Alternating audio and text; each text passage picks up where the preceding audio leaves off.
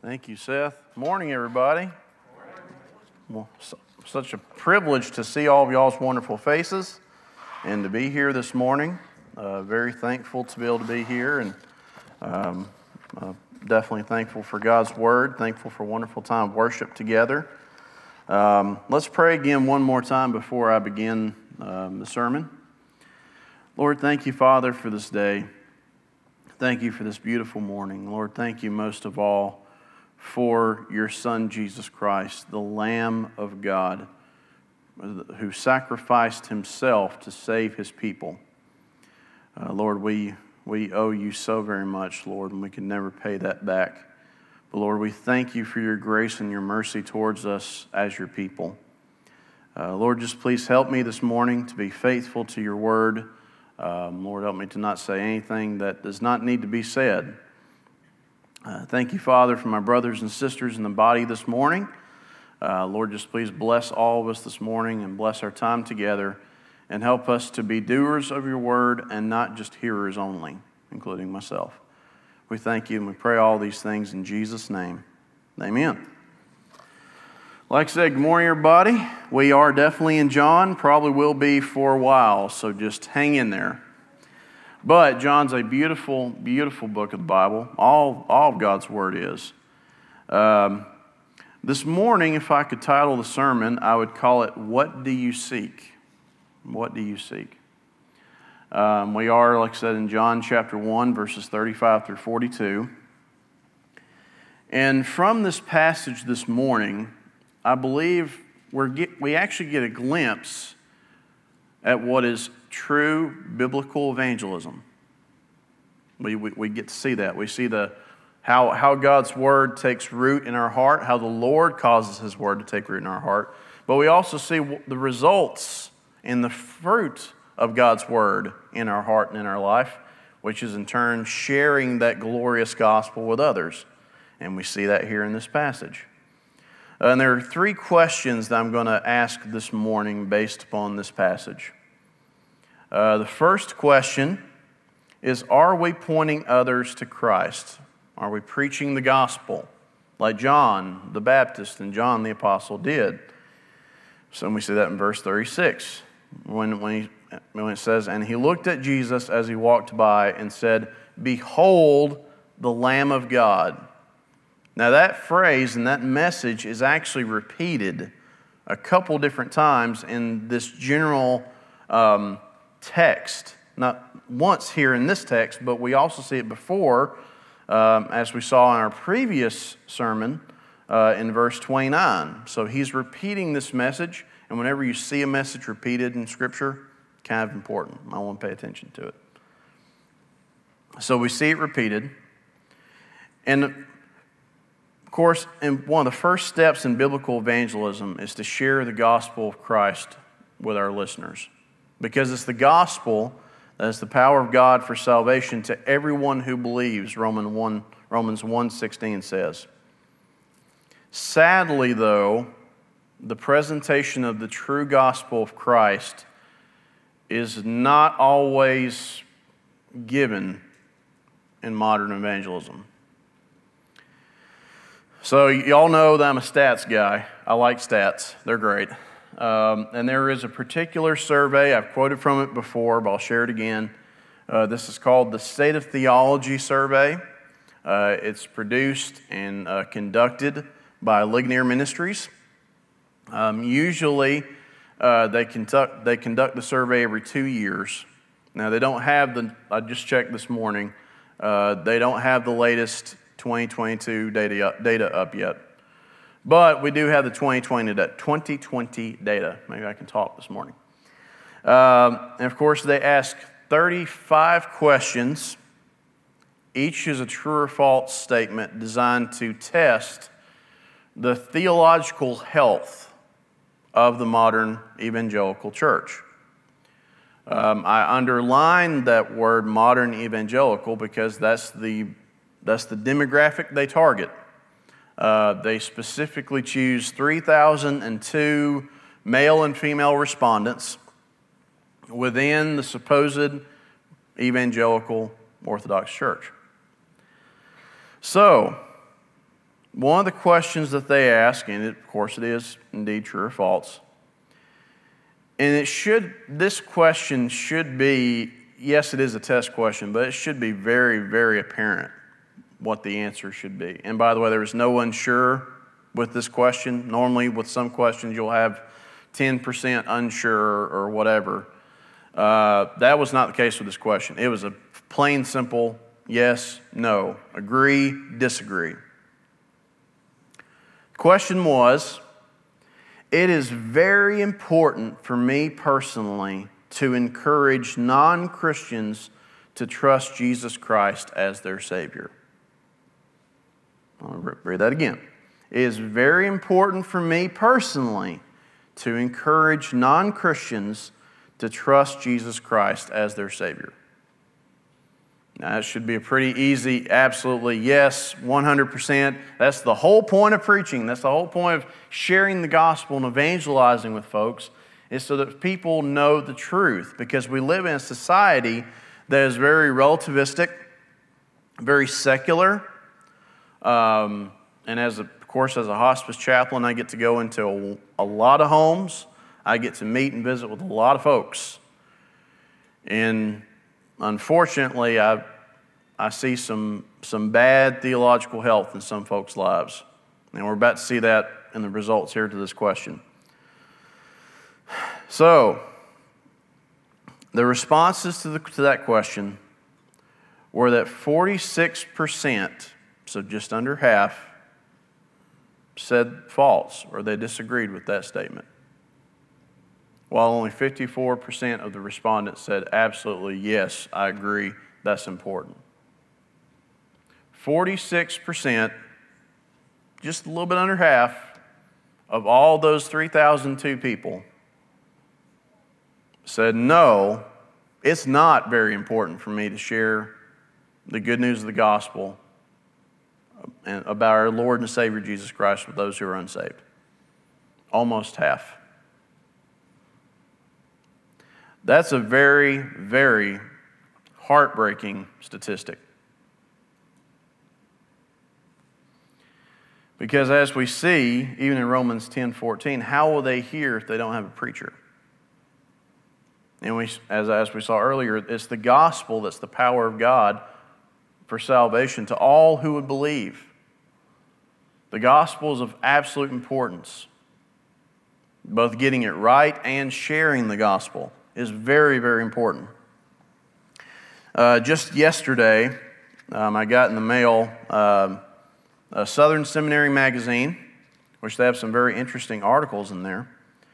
One of them is an article by Dr. Albert Mohler, titled The Changing Face of Apologetics in a Secular Age. And in this article, I'm going to actually quote his article two different times. The first time here, he's actually sharing from a Christian, it seems like a very sound theologian and sociologist named Peter Berger. And according to this quote here, quoting Dr. Berger, or Mr. Berger, and Dr. Mohler quoting him, says here, in the U.S. and even in evangelical life, according to Berger, secularization works internally. Rather than taking the Christian faith as a whole package, evangelicals typically choose which doctrines they want to believe and which they don't. The same person may choose to affirm both the bodily resurrection of Christ and gay marriage. Confessing both doctrines feels life-giving, so the gerrymandered logic used to cobble them together goes unnoticed. After all, belief is a matter of choice. And unfortunately, that's very, very true.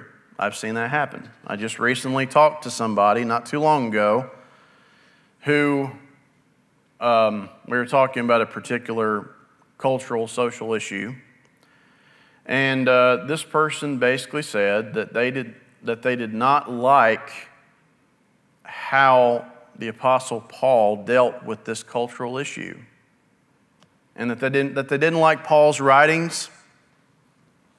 and that they felt that Paul was not on the path the Lord had for him. So they basically wanted to just cast out everything that he wrote in the New Testament, essentially. And that was here in Alabama, just recently.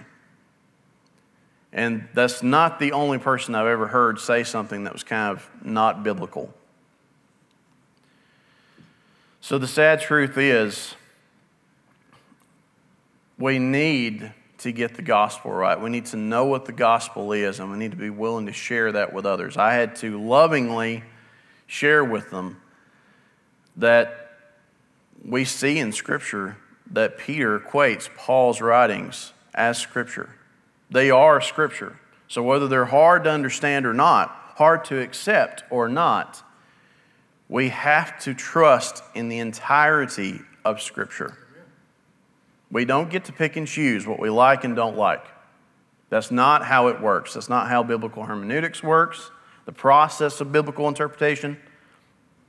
And that's not how sound exegesis, the drawing out from a passage what the intended author intended for the audience to hear. That's not how that works. That's a very secular view of Scripture. And it's basically doing just like the sociologist said that most today do. And it's obvious because like the statistic, only 54% of the respondents said, yeah, it's important that we share the gospel. Almost half of them said, nah, it's not important. Not important at all. That's heartbreaking. My response to these individuals, and our response should be, is that how are the lost supposed to hear the only solution for their sin if we don't preach the only hope and one mediator between God and man? How are they going to hear? Like Romans said, if there's not a preacher. And how will they hear the good news? Because I've got some news for folks. We have a major problem. All of humanity does, and that major problem is our sin. They need to hear the gospel. And of course, John the Baptist was not afraid at all to declare that. Neither was John the Apostle, and we shouldn't be either. Jesus' identity as the Lamb of God, that sacrificial lamb, the sacrificial Savior sent for his people, but yet also sovereign sacrificial Savior, is reemphasized here in verse 36, just as it's declared in verse 29.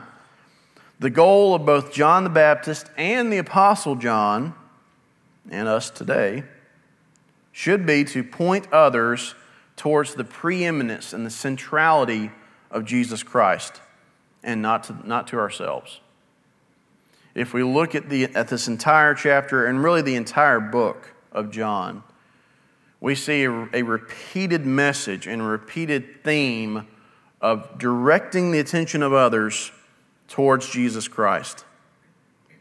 You know, this is as Seth was saying earlier.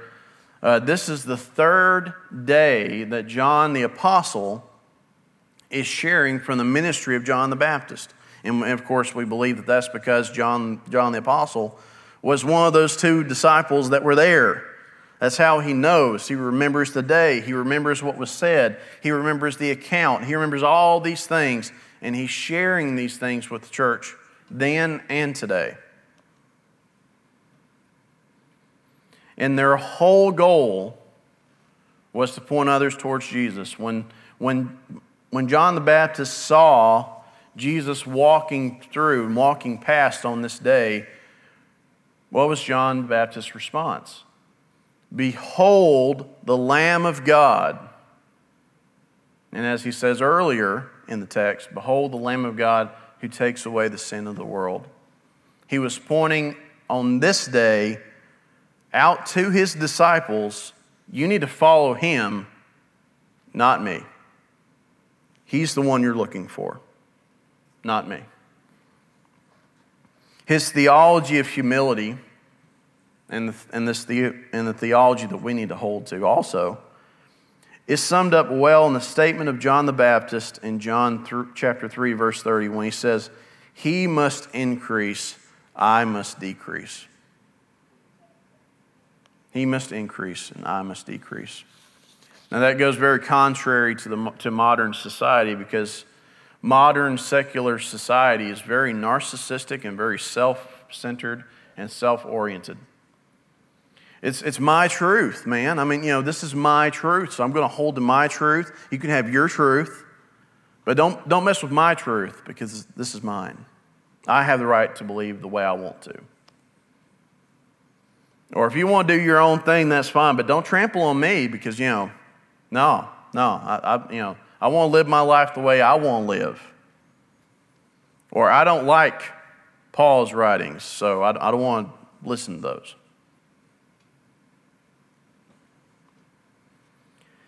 The centrality of Christ as our Lord and our embracing of Christ as the Lamb of God who gave his perfect, innocent life for our sins must be the preeminent thought and desire of our heart and our life.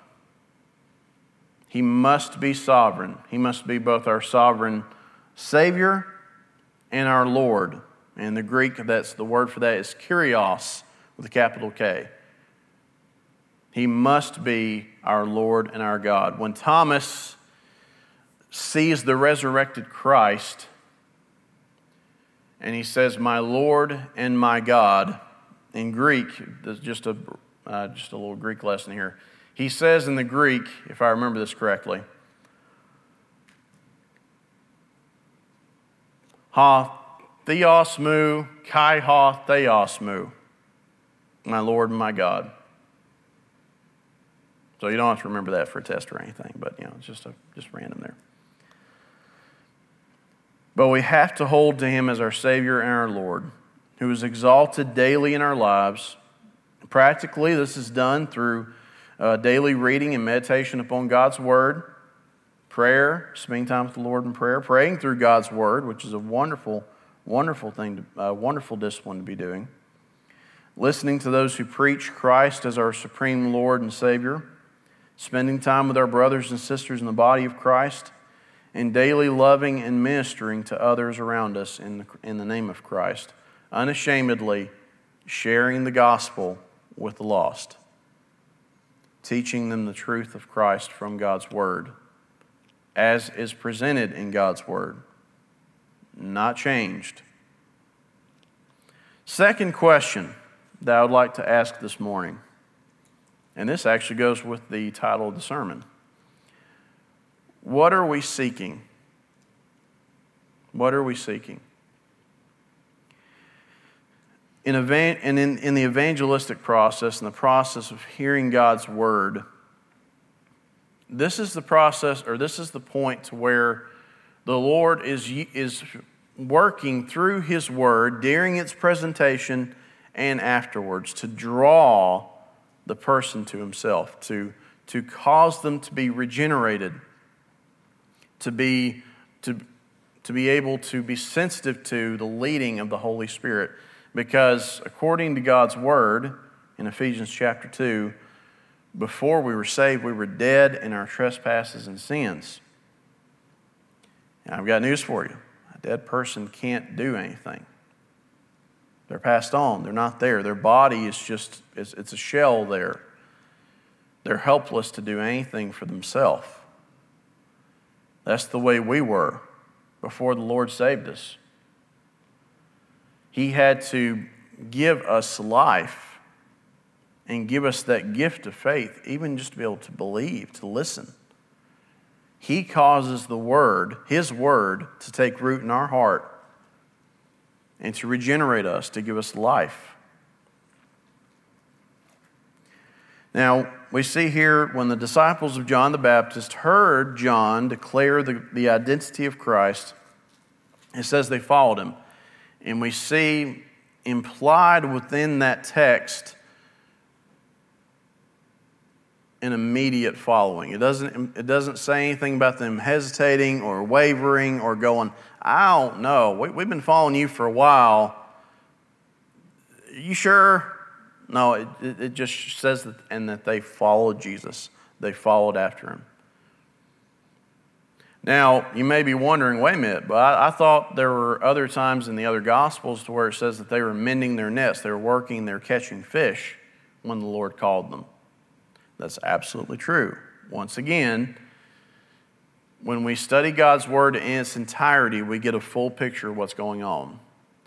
This account here must take place before the mending of the nets somehow. This is most likely the very beginning when they start to see Jesus for who he truly is and to start to be willing to follow him as their teacher. And then later on, because all this is taking place in Galilee, a town to where there was multiple opportunities to minister to both the Jewish people and Gentiles. It was an area of great commerce. So they would be doing their job, but we know from Scripture, from the gospel, from the other Gospels, that there does come a time when the Lord does come through and call them and say, all right, come follow me. And they do it immediately. They leave everything else behind. And they leave John the Baptist behind too in this passage to follow after Jesus, but they're doing that because he basically told them to. He was the one that said, behold, the Lamb of God, follow him. Essential to follow him part. So they follow after Jesus. And according to Dr. John MacArthur's Bible commentary, the standard meaning of the word follow in this gospel primarily means to follow as a teacher. And now it could also mean that they were starting to follow after him to inquire more about him, to find out more, they're being inquisitive. They're wanting to find out, okay, who is this Jesus, this Lamb of God? Either way, they will follow him, and they do. And they will begin to follow Jesus as their teacher. They were willing to leave everything that they had known to follow after Christ. Are we willing to do the same thing? What are we willing to give up? What good things, not that they're bad or evil, but what good things are we willing to forsake at times to glorify Christ for what he's done for us? Essentially, what do we seek? What are we seeking? What is our greatest joy? When these two disciples, Andrew and most likely John, followed Jesus, his question to them was, what are you seeking? Their response was to see where he was staying, to which he told them, come and you will see. Once again, they hear the call of God. They hear the Savior tell them to do something, and they follow. The Lord is working in their hearts, drawing them to himself, and that's exactly what he does for us. This quote here, the second quote I want to use from the same article in Southern Seminary Magazine by Dr. Mohler, says here, we know there is no way to break through the defenses of a rebellious heart, even with the most ingenious argument, until something happens inside that heart, which can only come by the sovereign power of God. For this reason, we affirm that the preaching of the Word of God is the primary means of grace by which God, by the Holy Spirit, reaches into dead human hearts, bringing regeneration, quickening, illumination, awakening. It's the gospel of Christ applied to our hearts through the work of the Holy Spirit to his people. We see that same process taking place in these disciples, and they followed after Jesus. They followed and they obeyed their master's call. And we need to ask ourselves, are we willing? Are we doing that today? Are we willing to do that? The call to surrender every aspect of our lives to Christ and to go and make further disciples of Christ out of others. And that can be a tough call to answer. It really can be. It's not an easy one to answer. As a chaplain, it can be a difficult challenge to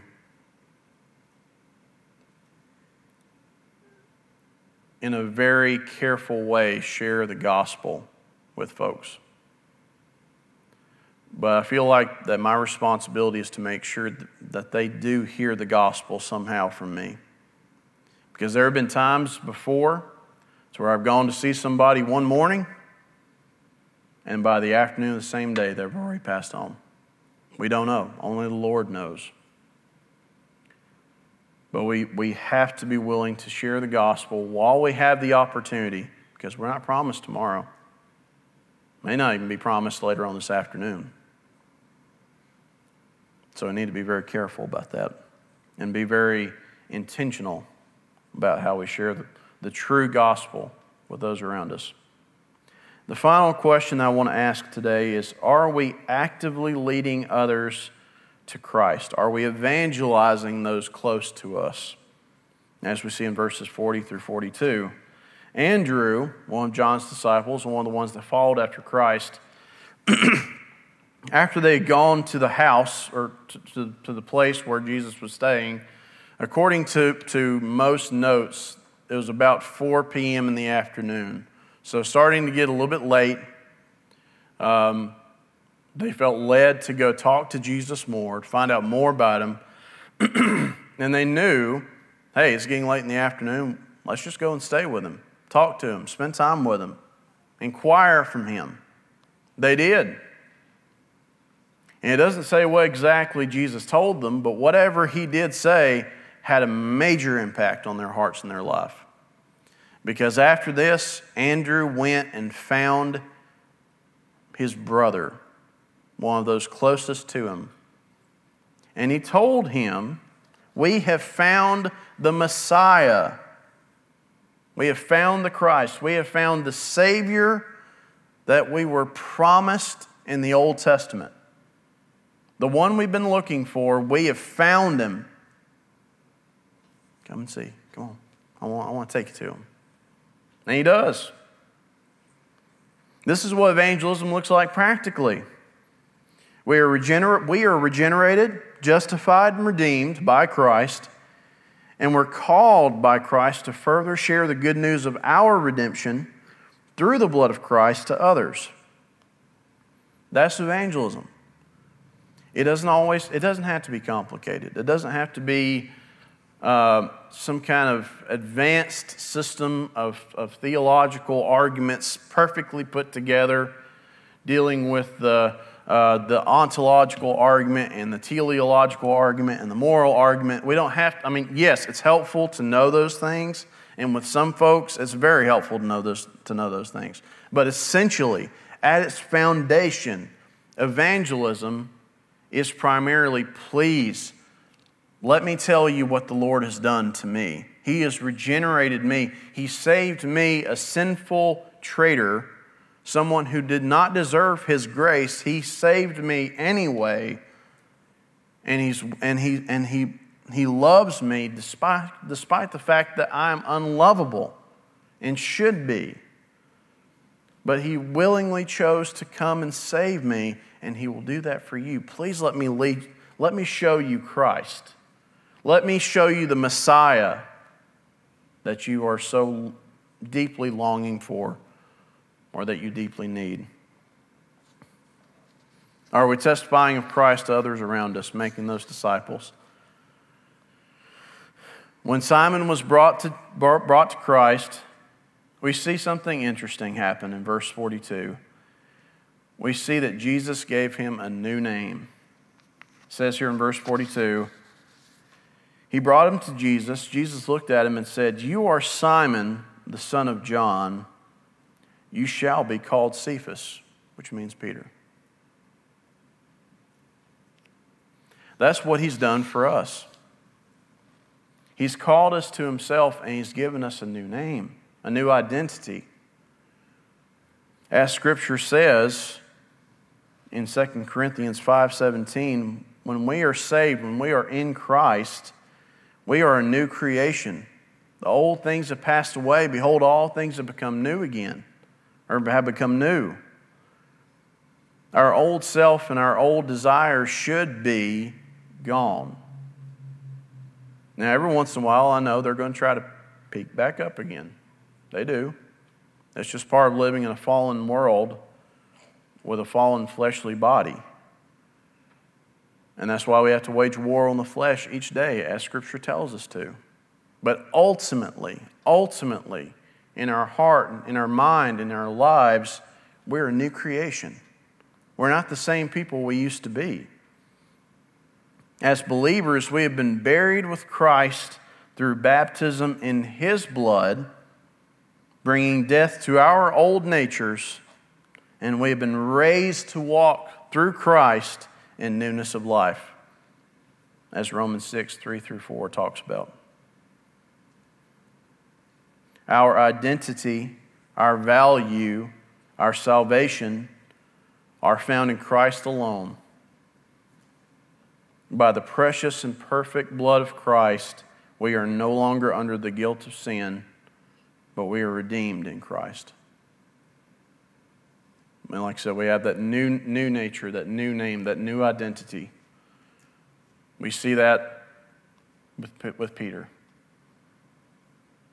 And He does that for all of us, for all of His people. And what a wonderful blessing that is, to no longer be who we used to be before the Lord saved us, before the Lord got a hold of us. But the thing is, people need to know about what the Lord has done for us. They need to know that we have found the Messiah. So, because of that, we need to be sharing with them and telling them, "Behold the Lamb of God. This is the one that we've been waiting for. This is the one that you need." Like I said, we live in a very secular society, and so many things are variable in society, like Brother Butch was talking about earlier, like he shared about from Dr. Begg. And unfortunately, the truth is, that so many people, even in this area, which we would think about being the Bible Belt, basically, they're lacking in theological health. They really are.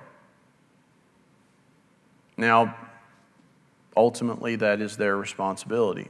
But we also need to share the gospel with them so that they will know, the good news. And if you ever find somebody that says, "Well, I don't know if I don't like this or that," we need to lovingly but unashamedly tell them, this is not how we hold the Scripture. We have to hold to all of it. God has given us all 66 books for our edification so that we will know exactly who our Lord and Savior is. So we will see from the Old Testament to the New Testament how Christ is the perfect fulfillment of all of His Word, because it is indeed His Word. So just to recap, the three things that I want us to remember this morning.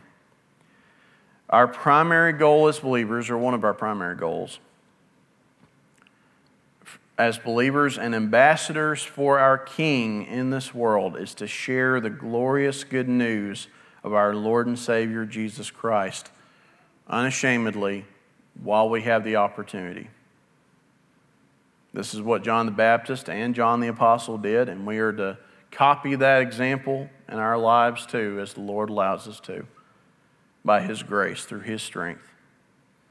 As believers, we must constantly be assessing the motives of our heart through the lens of God's Word, asking both ourselves and those around us, what are we seeking? What are you seeking? Finally, we need to realize and remember that evangelism is not some super specialized process that involves complex theological strategies to be effective. It is fundamentally sharing with those closest to us and those around us that we have found the Messiah. Behold the Lamb of God. I know we've had classes before on evangelism, and maybe we can have another class on that again soon. But like I said, it's scripturally, it's fundamentally sharing that we have found the Messiah. And this is what he's done for a sinful traitor like me. And he'll do it for you if you'll trust in him and surrender to him. Let's pray. Lord, thank you for your word. Thank you for your grace to us as your people. Lord, we don't deserve that grace and mercy. We are so needy of you. We are contingent upon you for every breath we breathe. And Lord, we see both from these statistics, from our own personal experience and interactions with others, we see the lack of biblical theological health in our society, and it's a very serious problem. But Lord, we also know that no argument we make will fix the problem. No amount of skill and rhetoric will fix the problem. The solution to the problem of sin in our hearts, the only solution, is your Son, Jesus Christ, the Messiah. Lord, help us to preach boldly, unashamedly, and lovingly the message, behold the Lamb of God who takes away the sin of the world, in reference to your Son, Jesus. Lord, we thank you, Father. Thank you for this time together this morning. And just please bless the remainder of it, Father, we pray in Jesus' name. Amen.